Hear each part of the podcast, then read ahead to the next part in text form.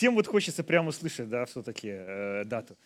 Ну, я обещал, да, и, и, и, и ровненько, как я обещал, так же отказался. Я же имею право отказаться от своего обещания? А, нет, мужчина не имеет права отказаться от своих обещаний. Это правильно. Завтра, каждый день. Вот с вами еще, еще будем смотреть, что вообще сказал Иисус о своем приходе, да, и о том вообще, что, что из его уст вообще прозвучало, когда он говорил о том, что он придет второй раз. И сегодня мы с вами будем размышлять о том, о чем написано в Писании. Иногда мы задаемся вопросом, что, что, же, что же такое... Что же это за новое небо и земля, о котором говорит Библия? Что означают эти вообще понятия? Потому что в прошлое воскресенье мы с вами говорили вообще просто о книге Откровения, говорили о том, как она связана вообще с остальным Писанием. И если то, то, то как мы с вами ее рассматривали, мы понимали, что эта связь есть. Это как хорошее такое окончание вообще всего Нового Завета. Оно очень логичное, оно говорит о том, что будет Бог производить на земле. И, и Откровение, потом еще две последние главы мы с вами не затронули. Две последние главы говорят о, о его пришествии, о том, что нас ожидает с вами. Такое маленькое, маленькое Бог кое-что приоткрыл для нас, что нас с вами ждет вообще, когда наша жизнь с вами закончится. Какое же нас с вами ожидание, как у верующих людей. И естественно, что э, мы, мы будем с вами рассматривать сначала слова Христа и о, о Его пришествии, а потом с вами поговорим, что такое новая земля и новое небо. Поэтому для начала мы обратимся к нашему катехизису и посмотрим, что, что там сказано, потому что мы с вами только первую часть в прошлый раз затронули катехизиса об эсхатологии, о том, что Бог говорит о своем пришествии. А сегодня мы с вами такую последнюю уже часть, что говорит еще наш катехизис. При втором пришествии Христа должно совершиться воскресение тела и новое соединение тела с душой, с которым оно было разлучено. Это воскресение будет всеобщим и называется вторым. Все верующие воскреснут воскресением в жизнь, и тело их будет подобно прославленному телу Христа, достойным для совершенного восприятия Духа. Нечестивые воскреснут к смерти. Те, которых Христос найдет живущими на земле, получат измененные тела, не переходящие из врата смерти. Подобно обновлению тела будут обновлены небо и земля. Суд Божий совершится видимым образом в определенное время в лице Иисуса Христа над всеми людьми, над мертвыми, которые воскреснут в новых телах, и над живыми, тела которых изменятся, над злыми ангелами, причем добрые ангелы, будут только присутствовать как служители. Нечестивые воскреснут и будут осуждены, будут в состоянии вечного огня, в колодце бездны, во тьме, в мраке, во второй смерти, в погибели, во втором осуждении. Это все, что здесь описано, это то, как Библия говорит, где будут находиться эти люди. Что касается тех грешников, которые не приняли спасение Христа и не могли принять его, потому что никогда о нем не слыхали, мы относительно их состояний ясных указаний не имеем. Но Христос сказал, что раб, который не знал и сделал достойное наказание, будет бит меньше. И потому мы верим, что состояние миллионов таких душ будет облечено вечной благодатью Творца. Праведные будут жить вечно в славе, в покое, во свете знания, святости, служения, словословия, в торжествующем соборе праведников, в общении с Богом, которому не будет конца. И хочется так в конце сказать «Аминь». Да, вот на, на, над этими словами, о том, когда написано о том, что нас с вами ожидает. И страшное что-то ожидает нечестивых, и что-то очень такое классное, отличное ожидает нас с вами, когда наша с вами жизнь закончится. Но прежде чем мы начнем рассматривать ну, вот, про землю, про новое небо, э, хочу спросить, врал ли Христос? Там есть такое прямо... Когда говорил сам о себе, о своем пришествии? Потому что вот эту вот главу, которую мы сегодня, вот эти стихи, которые мы сегодня с вами возьмем, очень многие люди говорят, что Христос соврал. То есть он, с одной стороны, сказал, что вот, вот времена, вот такое вы будет увидите, но времена, сроки никто не знает.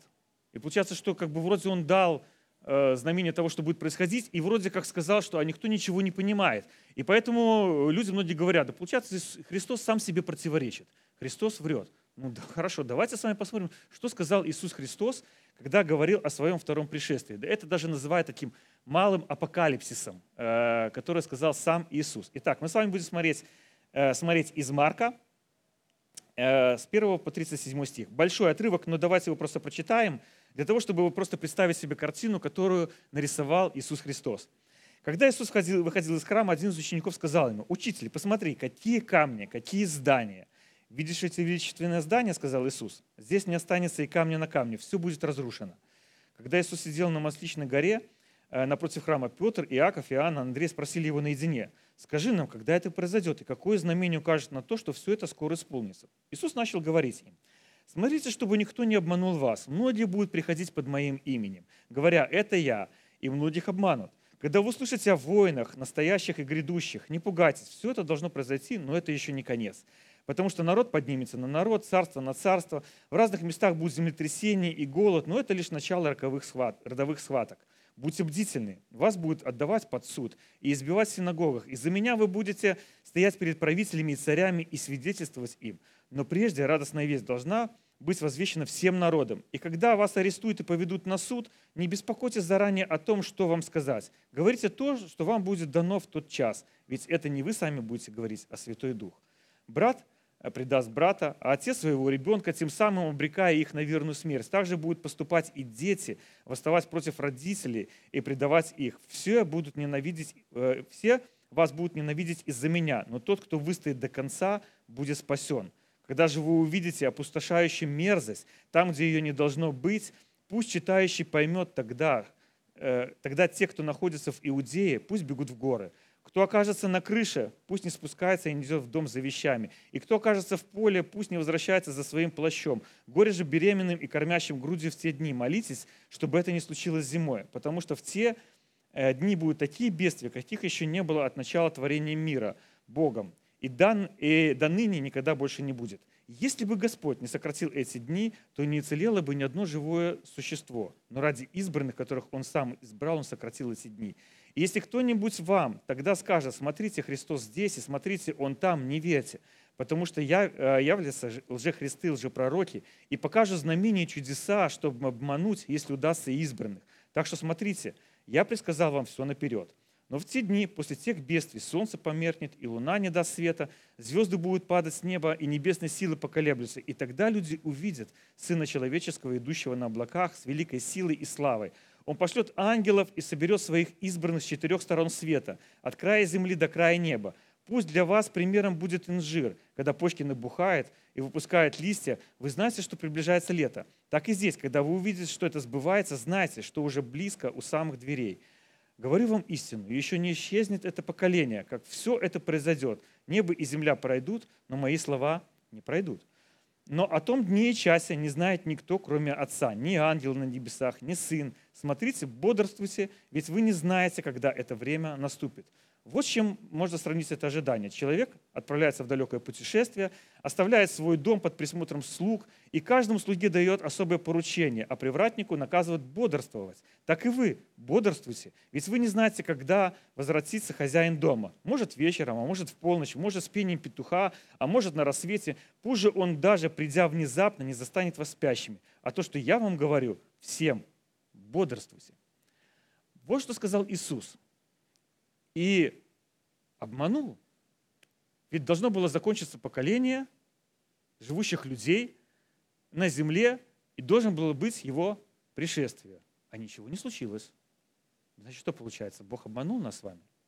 Или мы не заметили второго пришествия, и каким-то образом это произошло, и, а сейчас мы с вами живем уже, когда все, собственно говоря, непонятно, что с нами здесь будет.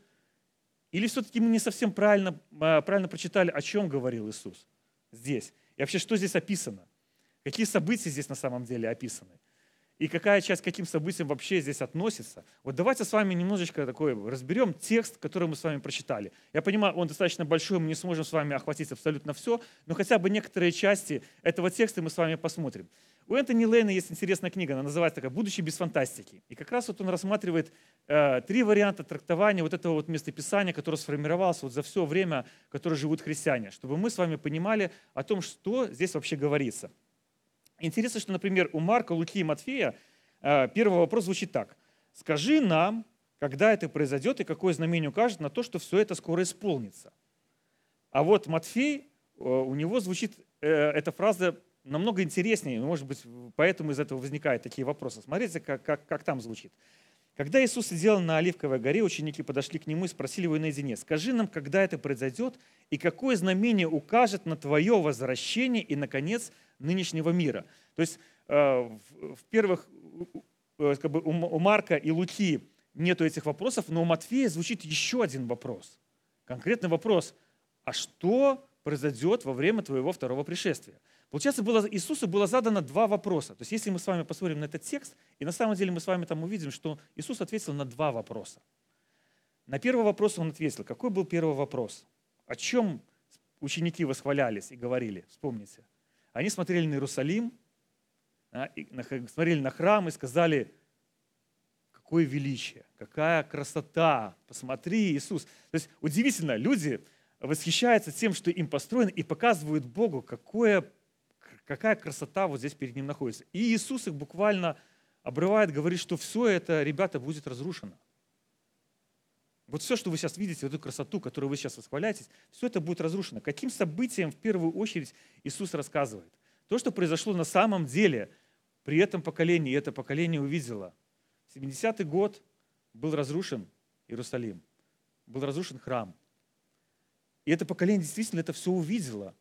Но интересно, описано вот это все событие, там, землетрясение, прочее. Да, и мы, конечно, понимаем, что ну, ведь ничего вроде такого не было, там, прямо чтобы там царство на царство э, как бы напало, там, да, чтобы там прямо вот, вот, вот такие события мы с вами там не увидели. И мы, когда с вами говорили о книге Откровения, тоже говорили, что это образный язык.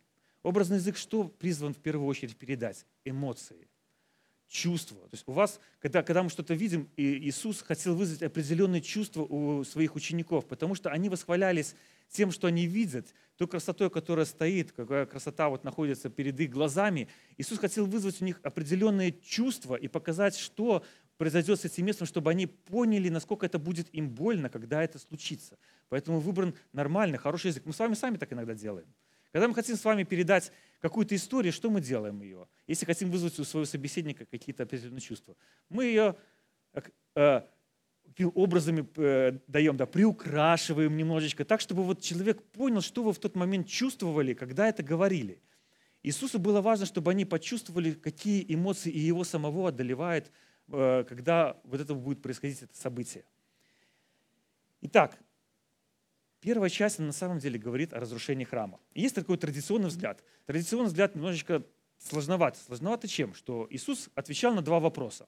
На первый вопрос – это о разрушении Иерусалима, разрушении храма. И второй вопрос, на который он отвечал, это его второе пришествие. И надо некоторые стихи как бы делить, что его ответ, вот какой, какая-то часть стихов говорится о разрушении храма, а какая-то часть говорится о, о втором пришествии. Потом снова часть говорит о разрушении храма, и снова какая-то часть говорит о его пришествии. Но если так начинать по стихам делить, на самом деле получается ну, очень сложно. Как-то ответ Христа такой очень ну, непонятный. И есть модифицированный традиционный взгляд, который, ну, мне кажется, что он на самом деле в большей степени отвечает вот как раз-таки на два вопроса. Иисус четко, конкретно ответил на два поставленных ему вопроса. Когда произойдет разрушение Иерусалима и разрушение храма, и когда произойдет его второе пришествие, и что это его пришествие означает. И есть вот спорные стихи. С двадцать четвёртого по тридцать первый. К чему их отнести? Если, например, даже до двадцать четвёртого стиха мы с вами можем понимать, что, в принципе, там, ну, наверное, реально идет рассказ о разрушении Иерусалима, потому что Иисус об этом рассказывает. Потому что мы понимаем, что если второе пришествие, вот сделаем такую экзегетику текста, если есть второе пришествие, какая разница, где я нахожусь? На крыше, в доме? Почему проблема для беременных? Второе пришествие, когда, собственно говоря, наши тела поменяются, и, и все. То есть получается какой-то текст, мы понимаем, что, наверное, немножечко нелогично. Если мы его отнесем к разрушению Иерусалима, то мы с вами поймем, что пришло бедствие на город. И беда, когда это зимой происходит, люди остаются без крова, без ничего. Если женщина беременная, куда ей идти, что ей делать, то есть, как бы, ну, где она будет находиться. И поэтому для этих людей это действительно была проблема. Или, например, там, когда там говорится, что «Остань, восстанет э, отец на сына, да сын на отца». И тоже Иисус здесь показывал, вы вспомните, какое было подчинение у детей своим родителям. Наказывали даже ребенка, который не подчинялся своим родителям. Но относительно веры Иисус делает такую отсылку, что это вопрос каждого человека. И если сын выбрал верить в Иисуса Христа, он может сказать отцу, что «я буду верить в Иисуса Христа». И это как разделение определенно в доме. Поэтому Иисус говорит, что да, будет вот такое разделение, потому что сын может сказать, только относительно этого может сын сказать, «Папа, я сделал свой выбор, я выбрал Иисуса Христа». Это единственное такое непослушание, которое допускает сам Иисус по отношению к своим родителям. Ваш собственный выбор, верить или не верить. В всем остальном всегда, если вы посмотрите Ветхий Завет, конкретно сын во всем подчиняется отцу. Дети подчиняются своим родителям. Но Иисус здесь показывает о том, что это принесет разделение, потому что человеку надо понять, он верит в Бога, или не верит в Бога, и принять это решение лично. Итак, это То, что касается э, прошлых стихов, понятно, что если такое описание, это конкретно относится к разрушению места жительства. А вот эти стихи. «Но в те дни после тех бедствий солнце померкнет, и луна не даст света, звезды будут падать с неба, и небесные силы поколеблются, и тогда люди увидят Сына Человеческого, идущих на облаках, с великой силой и славой. Он пошлет ангелов, соберет своих избранных с четырех сторон света, от края земли до края неба. И пусть для вас будет примером инжир. Когда почки набухают и выпускают листья, вы знаете, что приближается лето. Так и здесь, когда вы это увидите, это сбывается, знайте, что он уже близко, у самых дверей. Говорю вам истину, еще не исчезнет это поколение, как это все произойдет. Небо и земля пройдут, но мои слова не пройдут». Ну, вроде как по описаниям, но ведь вот, ну, ну как можно их отнести э, к словам падения Иерусалима и разрушения храма? Вообще как, каким образом это вписывается? Потому что модифицированный взгляд вот на этот текст, на трактовку, говорит, что вот эти стихи, они относятся именно к тому, что Иисус сказал о храме. Вот поэтому Он описал и сказал, что это поколение увидит, что, что произойдет. Как, как это можно отнести? Опять, давайте с вами поговорим. Образный язык, вызывание определенных чувств. Вот давайте с вами прочитаем э, Исайю, тринадцатой главы и из тридцать четвёртой главы. Э, два стиха. Первый, тринадцатая глава, десятый стих. «Звезды небесные и созвездия не прольют своего света. Восходящее солнце померкнет, и луна не даст своего света». И тридцать четвёртая глава, четвёртый стих. «Звезды на небе истлеют, и небо свернется, как свиток. Все звездное воинство падет, как пожухшие листья с лозы, как засохший плод инжира». Знаете, что здесь за два события описаны? Ну вот, вот, вот для вас, вот если мы так прочитаем, ну конец света. Ну реально. Да, небо свернется, звезды упадут. Ну, Армагеддон вот максимально. Даже, даже Армагеддон, который мы смотрели с Брюсом Уиллисом про, про метеорит, понимаем, что это даже близко не стояло. Это нечто более глобальное. Но первый стих говорит о падении Вавилона, а второй стих говорит о падении Едома. Это пророчество. Первое пророчество о падении Вавилона, а второе пророчество о падении Едома. Но когда мы с вами смотрим, то кажется... Ну, прямо вот, ну...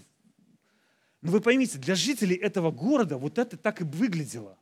Когда падает, когда исчезает твой город, когда захватывают тебя, когда твоя жизнь рушится прямо на ходу, у тебя звезды меркнут перед глазами, у тебя земля сворачивается, потому что тебе кажется, что все, твоя жизнь закончилась, у тебя больше ничего не осталось, ты остался без ничего.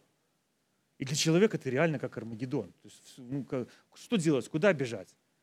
И то же самое здесь описывает Иисус. Когда будет разрушен Иерусалим, будут такие же чувства, как в свое время было, было у людей, которые, когда был разрушен Вавилон, когда был разрушен Эдом. Все понятно, что происходило. Вся жизнь людей, крах полный. Что идти, в какую страну бежать, чем заниматься, непонятно. Это образный язык. Иисус вызвал определенное чувство у своих учеников, чтобы они осознали, насколько будет великая трагедия, то, что они увидят, когда будет разрушен Иерусалим, когда будет разрушен храм. Хорошо. Ну а тогда вот это вот выражение, двадцать шестой стих, но это же вот точно про второе пришествие. «И тогда люди увидят Сына Человеческого, идущего на облаках с великой силой и славой. Он пошлет ангелов и соберут своих избранных с четырех сторон света, от края земли до края неба». Ну очевидно, если увидят Иисуса, помните, как написано, когда спросили, когда Иисус вознесся, был ангел, и как он сказал, как придет Иисус? Видимо, на облаках, да, такое... Описание такое. И вот мы с вами видим идущего на облаках с великой силой и славой. Он пошлет своих ангелов, соберет своих избранных со всех концов земли. И это точно говорящие стихи о втором пришествии Иисуса Христа. Давайте с вами посмотрим на, на Даниила, седьмую, э, седьмую главу. Даниил описывает.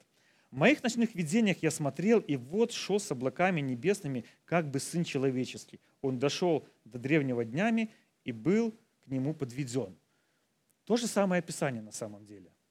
Иисус, подходящий к ветхому днями, Сын Божий, подходящий к Отцу, и, и Он был к Нему подведен. То есть мы понимаем, что ведь здесь же не произошло окончание света, когда Даниил. Даниил просто увидел этот образ того, что Иисус вернулся, когда было распятие Иисуса Христа, когда Иисус вернулся на небо, Он подошел к Своему Отцу, и вот это увидел Даниил. Даниил увидел возвращение Иисуса Христа после Своей крестной смерти, и он, Иисус был подведен к Отцу.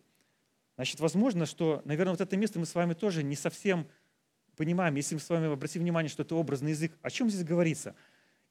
Ученики, вспомните, что сделали. Они восхитились храмом, который был, восхитились городом. В то время уже израильтяне, они, наверное, даже больше восхищались не Богом вообще, и они во всем видели не Божью заботу и Божью руку. Они восхищались, они восхищались своим величием. Какой храм они отстроили? Какой город они отстроили? И, в принципе, эти, эти люди свое упование возлагали в большей степени не на Бога, если мы посмотрим. Ученики ведь восхитились не тем, что Бог помог им построить этот храм, что Бог им помог построить этот город, что все это время Бог держит этот город в своих руках. Нет, они затем этим видели чье величие? Свое, человеческое величие. И они не видели за этим Бога. И когда был разрушен Иерусалим, когда был разрушен храм, что они увидели? Они наконец-то осознали, что не мы держали все это, да? Не на нас все держится. Бога они наконец-то увидели. Они увидели, на кого надо было уповать. Надо было уповать не на свои силы и не на город, в котором они живут, не на крутой храм, в котором они приходят поклоняться, а должны были упование свое на Бога полагать. Уповать на Творца. И в то время, когда все было разрушено, люди увидели наконец-то, что а, не это все-таки в жизни главное, а Бог важен в жизни. И когда Бог начал собирать со всех концов земли, что сделали ученики, когда они разбежались из Иерусалима? Они пошли во все концы земли проповедовать Евангелие. И Бог со всех концов земли в свой народ стал принимать людей. Со всех народов люди стали приходить к Богу, поклоняться Богу, восхвалять Бога и восхищаться Богом. Бог собирает своих. И сейчас, когда мы с вами проповедуем, Бог продолжает собирать свой народ, продолжает собирать церковь, продолжает собирать многонациональный такой народ Божий, в котором мы с вами входим, в том числе белорусы, русские, украинцы, немцы. Все входят туда, в этот великий, огромный народ Божий. Поэтому Иисус никого здесь не обманул. Иисус ответил на два вопроса. И только последние стихи, когда он говорит, а никто не знает времена и сроки, относятся вот к тому самому ответу, о его втором пришествии. Потому что второе пришествие никто из нас не знает, когда это произойдет. Почему мы с вами говорили, когда в прошлое воскресенье говорили о книге Откровения и делились вот этим взглядом на книгу Откровения, я сказал, что почему мы этого придерживаемся. В нем есть один ответ на очень важную концепцию чтения нашего с вами Писания. Когда мы неясные места Писания трактуем понятными. И если люди в книге Откровений никак не могут предсказать дату пришествия Христа, то логично, наверное, обратиться к понятному месту Писания, чтобы понять, когда это будет дата. И мы обращаемся с вами к понятному месту Писания, к словам самого Иисуса Христа. Никто из вас не знает эти времена и сроки. Никто. Все. Четкий ответ Иисуса Христа по своему второму пришествию. Ни в этот род, ни в какой. Ребята, не знаю, я даже не знаю. Знает только Отец Небесный. Понятный и четкий ответ. Поэтому, когда, если кто-то в книге Откровения выискивает именно время пришествия, можете человеку просто сказать, послушай, лучше не занимайся, не ищи невидимое, а обрати внимание на видимое и понятное, и четкое, что сказал Иисус. Здесь конкретно то, что говорится в последних, последних стихах. Бодрствуйте. Молитесь, ожидайте. Все, что от нас требует. Помните, мы с вами, когда делали вывод из книги Откровения, какой мы с вами вывод сделали? Проповедовать Евангелие, первое. А второе – бодрствовать. Вся книга Откровения посвящена двум вещам. Молитесь, проповедуйте и бодрствуйте. Все четко. Независимо от обстоятельств. Плохо вам, хорошо, смерть приходит, болезни, или у вас сейчас благодатное время, как тысячелетнего правления Христа, что мы, так сказать, купаемся в благодати Божьей. Неважно от этого, у нас есть конкретная задача для церкви. Вот этим и мы должны с вами заниматься. И когда, я думаю, что сейчас мы с вами рассматривали, когда я задал вопрос вам про новое небо и землю, я думаю, что возникает такой вопрос, где мы тогда будем жить с вами? А? Где мы с вами будем жить? Мы применяем, например, с вами такое слово «небеса». Мы понимаем, что мы за этими словами, словами, за этими словами стоит. А когда мы применяем, например, «Царство Божье», Царство Небесное мы говорим, да, мы называем, называем определенные места конкретно, но вы должны понимать, что это место, название, но не характеристика. Скажите, кто из вас э, думает, что его душа улетит на облака и будет как птичка там на облаках летать? Вот честно, поднимите руки, кто в такое верит?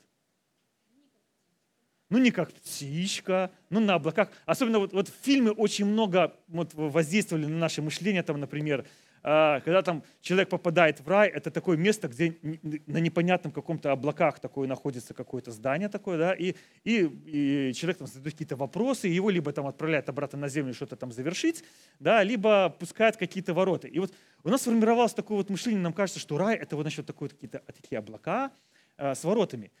Мы говорим небеса, не подразумевая, что это ну, небо, вы должны понимать, не облака, на которых мы будем, да, под небесами мы всегда есть нечто, нечто основательное. Бог частично нам приоткрыл и сказал о том, где мы с вами будем жить. Мы с вами будем жить, как конкретно, в раю. Давайте с вами посмотрим. Иисус, э, Лука, двадцать третья глава.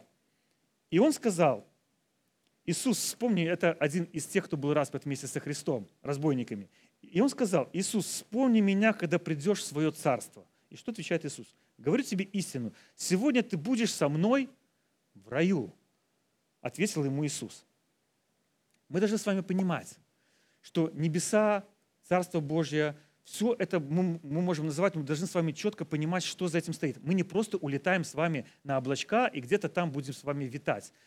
Иначе, если мы так с вами понимаем, ну, как бы второе пришествие Христа вообще для нас становится, ну зачем оно, собственно говоря? Моя душа унеслась на небеса, и все. И то, что здесь на земле будет происходить, второе пришествие меня вообще не волнует. Но мы с вами изучали мы историю искупления, с вами когда разбирали, да, когда все не закончилось тем, что Иисус воскрес. Нет. Иисус сказал о своем втором пришествии, и вот это событие, оно настолько же важно, как и любой другой этап истории искупления. Абсолютно. Как его воскресение, как э, точно такой же этап его пришествия, он настолько же для нас с вами важен. Абсолютно. Смотрите, что написано в Иезекииле при описании небес.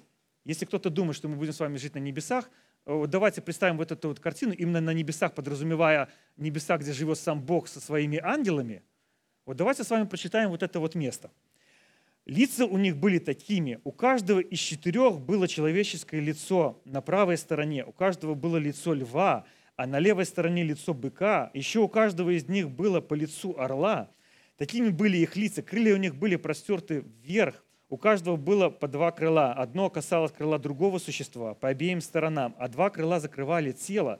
Каждый из них шло лицом вперед, куда бы ни шел дух, шли и они, не оборачиваясь на ходу. Куда они шли вперед, если у них четыре лица в четыре стороны? Как это происходит? То есть, понимаете, небеса, которые вот здесь описаны, там, где живет Бог, мы понимаем, что... ну, наш мозг не способен это восприять. И даже если мы с вами говорим о том, что после смерти у нас будет ум Христов, да, будет ум Христов, но не ум вообще Божий, мы не сможем все равно принять то знание, которое есть у Бога, ну, ну никак, нигде об этом в Писании даже не говорится. Да? Мы, Бог творец, мы никогда не сможем стать такими, как Бог. Люди подумали, что смогут, что из этого вышло? Люди хотели быть подобными Богу, что из этого получилось? Сегодня вот мы с вами имеем то, то небо и ту землю, на которой мы с вами живем. Вот это описание небес, не, не там наше с вами обитание. Вы, вы видите, какое здесь? Это обитель Божья. Когда мы с вами говорим «небеса», мы подразумеваем там, где мы, нам комфортно, там, где нам хорошо. Рай. Да, мы сразу вспоминаем с вами рай. Лично я, когда говорю «небеса», я вспоминаю, где гулял Адам. Я хочу там вот побывать. Но где не надо тебе напрягаться, когда землю вспахать, она точно даст свои плоды. Они тут посеяли, как у нас родители на даче, посеяли кабачки. Очень любим из кабачков делать драники. И думали, ну вот наконец-то будет. А папа звонит такой, говорит, слушай, все пропало вообще полностью. Ни одного кабачка нету. Ну вот вложил в землю, вспахал, посеял. Какой результат? Ничего вообще. Обидно, честно говоря, очень. Вот покупать придется, как вроде недорого, но тем не менее. А для меня вот небеса, я понимаю, что это вот то место, где, где был Адам с Евой. Как, для чего мы были с вами сотворены? Где мы были с вами сотворены в бытие? Вспомните, где находился рай? Рай — это была земля, это было конкретное небо, было конкретное место обитания. Мы с вами созданы для определенных условий. И когда мы говорим небеса и говорим рай, подразумеваем то, где находился Адам и Ева. На реальной земле они топали. То есть мы не сможем с вами... Может, сможем перелетать, я не знаю. Но Иисус ходил по земле в новом теле. Не, не сказано, что он перелетел с какого-то... Хотя он перемещался так, так, что он переместился и прошел сквозь, сквозь стены. Закрытое помещение было. То есть новое тело даст нам какие-то определенные э, привилегии. Но это только вот одно из привилегий, которое мы с вами можем, можем увидеть, это то, что произошло с Иисусом. То есть я вам смогу проходить через дверь. Так что если вы меня в гости не пригласите к себе, я к вам явлюсь, как так сказать, сам. Вот, через дверь я могу зайти, через стену, через стену. Просто если закройте двери передо мной в раю, я все равно зайду, короче, ребята. Простите, если захочу к вам в гости попасть, попаду. Ну, судя по тому, что, что происходило. Когда говорится о втором пришествии, и это очень важно, это очень важно в Писании, это то самое кульминация, к которому подходит вообще, чем заканчивается история искупления. Применяется слово такое «парусия», достаточно известное слово. Если вы не слышали, теперь можете сказать «второе пришествие», означает слово «парусия». Вот. Оно, это нечто более глобальное, чем просто наша душа унесется на небо. Мы с вами точно так же ожидаем второго пришествия Христа. Даже когда мы умрем, мы с вами будем ожидать второго пришествия Христа. В катехизисе вы там даже видели, что наши тела должны быть изменены. И тела людей, которые будут находиться здесь на земле, когда придет второе, второе пришествие Христа, и они здесь изменятся уже. И, и все мертвые придут на суд. То есть мы понимаем, что значит... пришествие Христа означает нечто важное для нашего с вами жизни там, после нашей смерти. Потому что если мы думаем о том, что это просто наша душа унесется на небеса, мы некоторые вещи в Писании с вами, ну, не то что не уважаем, да, мы просто пропускаем их, мы не, не делаем на них акцента. Например, если мы понимаем спасение как попадание на небеса, то мы лишаем смерти ее серьезности. Я думаю, что здесь нет ни одного человека, кто бы относился к смерти несерьезно. Кто, бы, кто ее вообще не боится? Вот честно, поднимите руки, кто не боится смерти. Все мы от этого, вот этого вот границы, значит, все с нами нормально. Значит, мы с вами все-таки понимаем, что, что нас ожидает. Мы нормально относимся к, к понятию смерти. Потому что, когда выходят такие анекдоты, я просто, ну, давайте приведу вам пример. Попадает жена с мужем в рай, и, значит, ну, Бог их проводит, показывает там коттеджи, которые выстроены. Все, и вот они, вот этот коттедж, вот этот коттедж, там, значит, такие условия шикарные, как ну, в раю же оказались, да. Вот, двигается все, и у мужа в лицо все такое хмурнее, хмурнее, хмурнее становится все. И, и жена к нему такая, в конце концов, поворачивается, что тебе уже сейчас не устраивает? Он такой говорит, слушай, если бы не твое здоровое питание, мы бы уже здесь были давным-давно. Смешно, да, ну на самом деле, достаточно смешно. Но если вот такое наше отношение, отношение к смерти, да, что э, мы понимаем, что, наверное, ну, что-то ненормально с нашей, с нашей психикой. Смерть названа врагом. В Писании смерть названа врагом. Я думаю, что если так называется смерть, что, наверное, это нечто, ну, должно быть как-то ну, понимание, что это нечто страшное. В первое Коринфянам, пятнадцатая глава. Последний враг, который будет уничтожен, это смерть. Врагом. Мало того, что смерть названа врагом людей. Или, например, я говорю вам, братья, что плоть и кровь не могут стать наследниками Божьего Царства. Ничто тленное не может стать наследниками нетленного. Послушайте, я открою вам тайну. Павел, как он умеет иногда вот интригу создать? Мне бы хотелось так вот в проповедях уметь создавать интригу. Начинает такой, ничто нетленное не войдет. И такой, послушайте, открою вам тайну. Вот это то, что я пытался вам сделать, когда говорил, что я знаю, когда придет Иисус Христос. Хотел создать тайну, которую потом раскрою. Ну вот Павел говорит тайну и так немножечко ее прираскрывает. Мы не все умрем, но все будем изменены. Внезапно, во мгновение ока, когда прозвучит последняя труба, по сигналу трубы мертвого воскреснут нетленными, а мы будем изменены. Все тленное должно превратиться в нетленное, и все смертное в бессмертное. Когда тленное обретется в нетленное и смертное в бессмертие, тогда исполнятся слова «смерть поглощена победой». То есть, смотрите, тогда исполнятся слова, что смерть поглощена победой. Это относится ко второму пришествию именно Христа. «О смерть, где твоя победа? О смерть, где твое жало?» Тогда жало смерти грех, а сила греха закон. Но благодарение Богу Он дает нам победу через нашего Господа Иисуса Христа. Приоткрывает немного Павел и показывает, смерть окончательно. Мы здесь с вами все равно умираем. И смерть полностью исчезнет из нашей жизни только после второго пришествия Иисуса Христа. Больше люди не будут умирать никогда. Все, закончится это. Вот этот вот этап, который у нас есть. И поэтому мы к нему относимся серьезно. Мы понимаем, что не, ну, не хихоньки-хахоньки. Это смерть. И Иисус своим вторым пришествием окончательно разрушит смерть. Или, например, понимание спасения, если мы думаем, что это как попадание души на небо, умаляет важность физического тела. Ну, смотри, тогда могу к этому телу, что, можно его раскормить, можно как бы тут, ну, ничего, ничего особо не делать. То есть, главное, чтобы душа была красивая. Вот. Но Бог нам с вами дал тела. И, и заметьте, что мы будем друг друга узнавать. Не забывайте. мы на небесах будем друг друга узнавать. Если там вдруг кто-то окажется очень худой, мы же его сразу не узнаем. Получается, что на небе он будет каким? Таким же, каким был здесь. Шучу, конечно, я не знаю, как, как, что это за новые тела будут, да? Но мы друг друга узнаем. Вот что интересно, то есть, когда Павел говорит, что мы, мы понимаем, что мы будем друг друга узнавать. Значит, то есть я свою жену узнаю, я буду понимать, это моя жена, это моя Света, вот, а, а не какая-то там другая женщина. Вот. Не будет ни женского, ни мужского. Ну, узнавать-то будем, если будем узнавать, значит, будем помнить, кто это, по крайней мере. Опять, это тайна. До конца не ясно. Но отношение к физическому телу должно быть у нас тоже правильно. Нам оно дано Богом, и наша душа, грубо говоря, живет в нем. Вот. Я дорожу своим телом. Вот, оно, оно для меня важно, потому что Бог сотворил нас с вами. И если Бог сотворил для нас с вами тело, оно было важным? Ну, естественно, было важным. Ну, это же логично предположить. Абсолютно. То есть если Бог, Бог мог создать только душу человека, и только душа гуляла бы там вот по земле. Нет, Бог создал нас с вами, дал нам с вами тело, и туда вдохнул свой дух. Значит, физическое тело тоже важно. И поэтому... Это, а воскресенье именно такой Павел делает упор, он в Римлянах он прямо там аж выкладывает это все, чтобы показать, насколько важно второе пришествие и насколько важно воскресение тела, который, Иисус, что был первым, который это сделал, да, первый воскрес. Еще, если мы так понимаем, что наша душа просто улетит, э, улетит на небеса птичкой, э, обитать на облаках, то мы с вами столкнемся с тем, что, с чем боролась церковь. Церковь свою боролась с двумя, с двумя учениями, с гностицизмом и маркианизмом. Это такие ереси, которые были в свое время в истории церкви, с которыми очень серьезно церковь боролась. Что это означало? Смерть желана. Надо побыстрее избавиться от этого греховного тела, вот, чтобы, потому что вот все, что вот в наше тело, оно все греховное, здесь все плохо.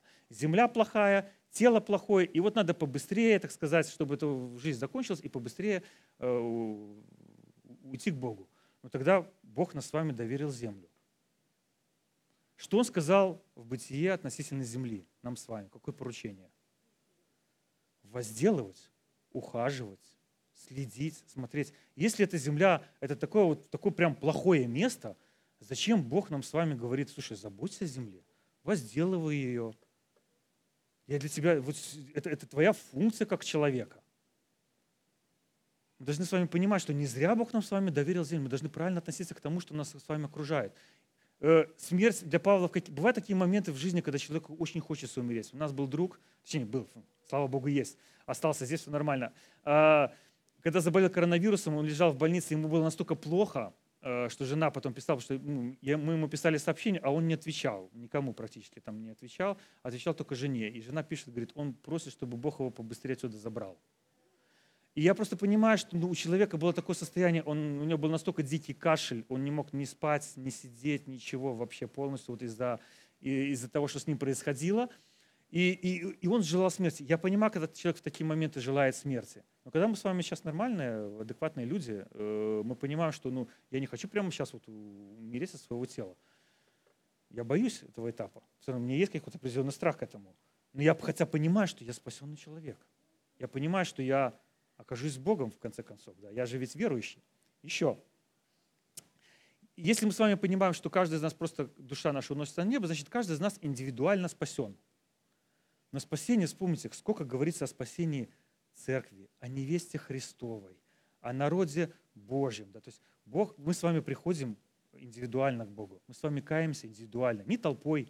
Не, может быть, кто-то там как бы вместе решил, что если тут вышло двадцать человек покаяться, ну я на всякий пожарный выйду. Может, кто-то такое делал, да? Но это индивидуально с вами решение было. Мы с вами приняли решение поверить Богу, покаяться, попросить у Него прощения. Но спасение полностью, Бог спасает весь свой народ. Полностью весь свой народ. Все, кто сюда входит в Его народ, всю церковь, которая есть, Бог спасает. И, и ни одно место Писания посвящено именно спасению общему нашему с вами всем, как церкви Христовой, как народу Божьему. Смотрите, в Евреям одиннадцатая глава. Все они получили одобрение Бога за свою веру. Это говорится о тех людях, которые уже умерли. Да? Но ни один из них при жизни не получил того, что было обещано. Потому что и для нас Бог предусмотрел нечто лучшее, чтобы только вместе с нами они достигли совершенства. Мы понимаем, что все свое совершенство, мы когда даже с вами говорили, совершенными людьми мы будем когда? На небесах. Это правда. Когда закончится вот эта вот наша с вами жизнь, вот тогда После второго пришествия Иисуса Христа мы с вами будем совершенными. Пока мы ну, не сможем достигнуть совершенства. Какими бы путями мы должны к этому стремиться, мы должны быть лучше. Мы понимаем, что совершенство полностью завершится. Конкретно ответ есть в книге Евреев. Вот. И если спасение – это только попасть на небо, то мы действительно с вами просто вот эту вот часть второго пришествия Иисуса Христа отметаем как очень важную, очень важную часть истории искупления.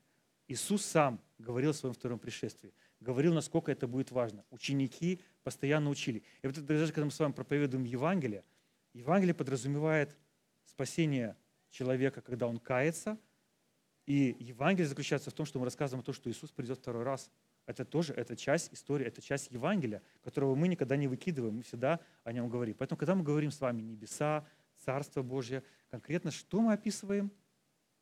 Воскресение тела и новая земля. Это последний наш пункт. Когда мы это говорим, мы говорим о новой земле и о новом небе, которое есть, есть в книге Откровения. Но для начала прочитаем с вами первое Коринфянам пятнадцатую главу. Но Христос действительно воскрес из мертвых. Он первый плод среди тех, кто умер. И как смерть пришла в этот мир через одного человека, так через одного человека пришло и воскресение мертвых. Как все умирают в Адаме, так все будут оживлены во Христе. Но каждый в своем порядке. Вначале Христос, а потом, когда Он вернется, будем воскрешены и мы, принадлежащие Ему. Смотрите, что Павел делает, снова нам с вами напоминая о том, что мы будем с вами воскрешены. У нас будут с вами новые тела, потому что Иисус воскрес. И после Его второго пришествия мы с вами будем воскрешены. И я смогу подойти и сказать: Ирана, привет. Рад тебя видеть здесь. Вот. То есть я, мы будем с вами понимать, у нас будут новые тела, но в то же время, что еще будет?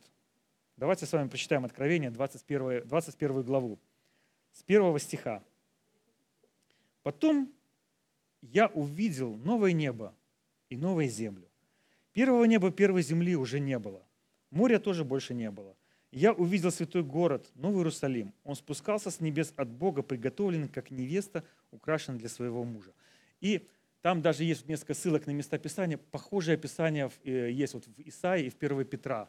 Это конкретное описание нового, новой земли и нового неба, которое нас с вами ожидает.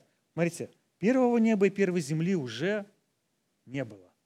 Все, поменялось. Новое небо, новая земля. Моря не будет. Боже, я так хочу с акулами поплавать. Ну, честно, у меня такая мечта есть в жизни. Но опять, мы должны понимать, это образный язык. Да?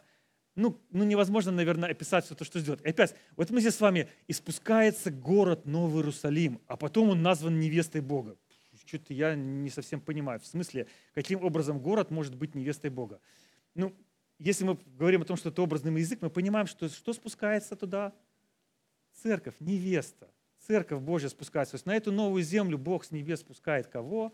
Церковь на эту новую землю, на это новое небо. Нас с вами пускает туда. Я очень хочу моря. Боже, я очень хочу рыбок и очень хочу там поплавать на, в раю. Здесь, здесь уехать туда слишком дорого. Вот. И, и спуститься к акуле можно, можно последний раз в жизни. Вся, всякое, всякое может быть. Надеюсь, надеюсь что будут, будут другие животные. Здесь написано, что лев будет рядом с козленком. Да? То есть я понимаю, что, наверное, вот то, то, это действительно будет новое небо, новая земля. Совершенно по-другому будет все это творение себя вести.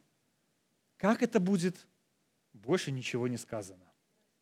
Написано хорошо. Рай, если он называется раем, Бог нас хочет туда вернуть. В чем история искупления? Почему важно второе пришествие, новая земля и новое небо? Бог нас с вами возвращает рай.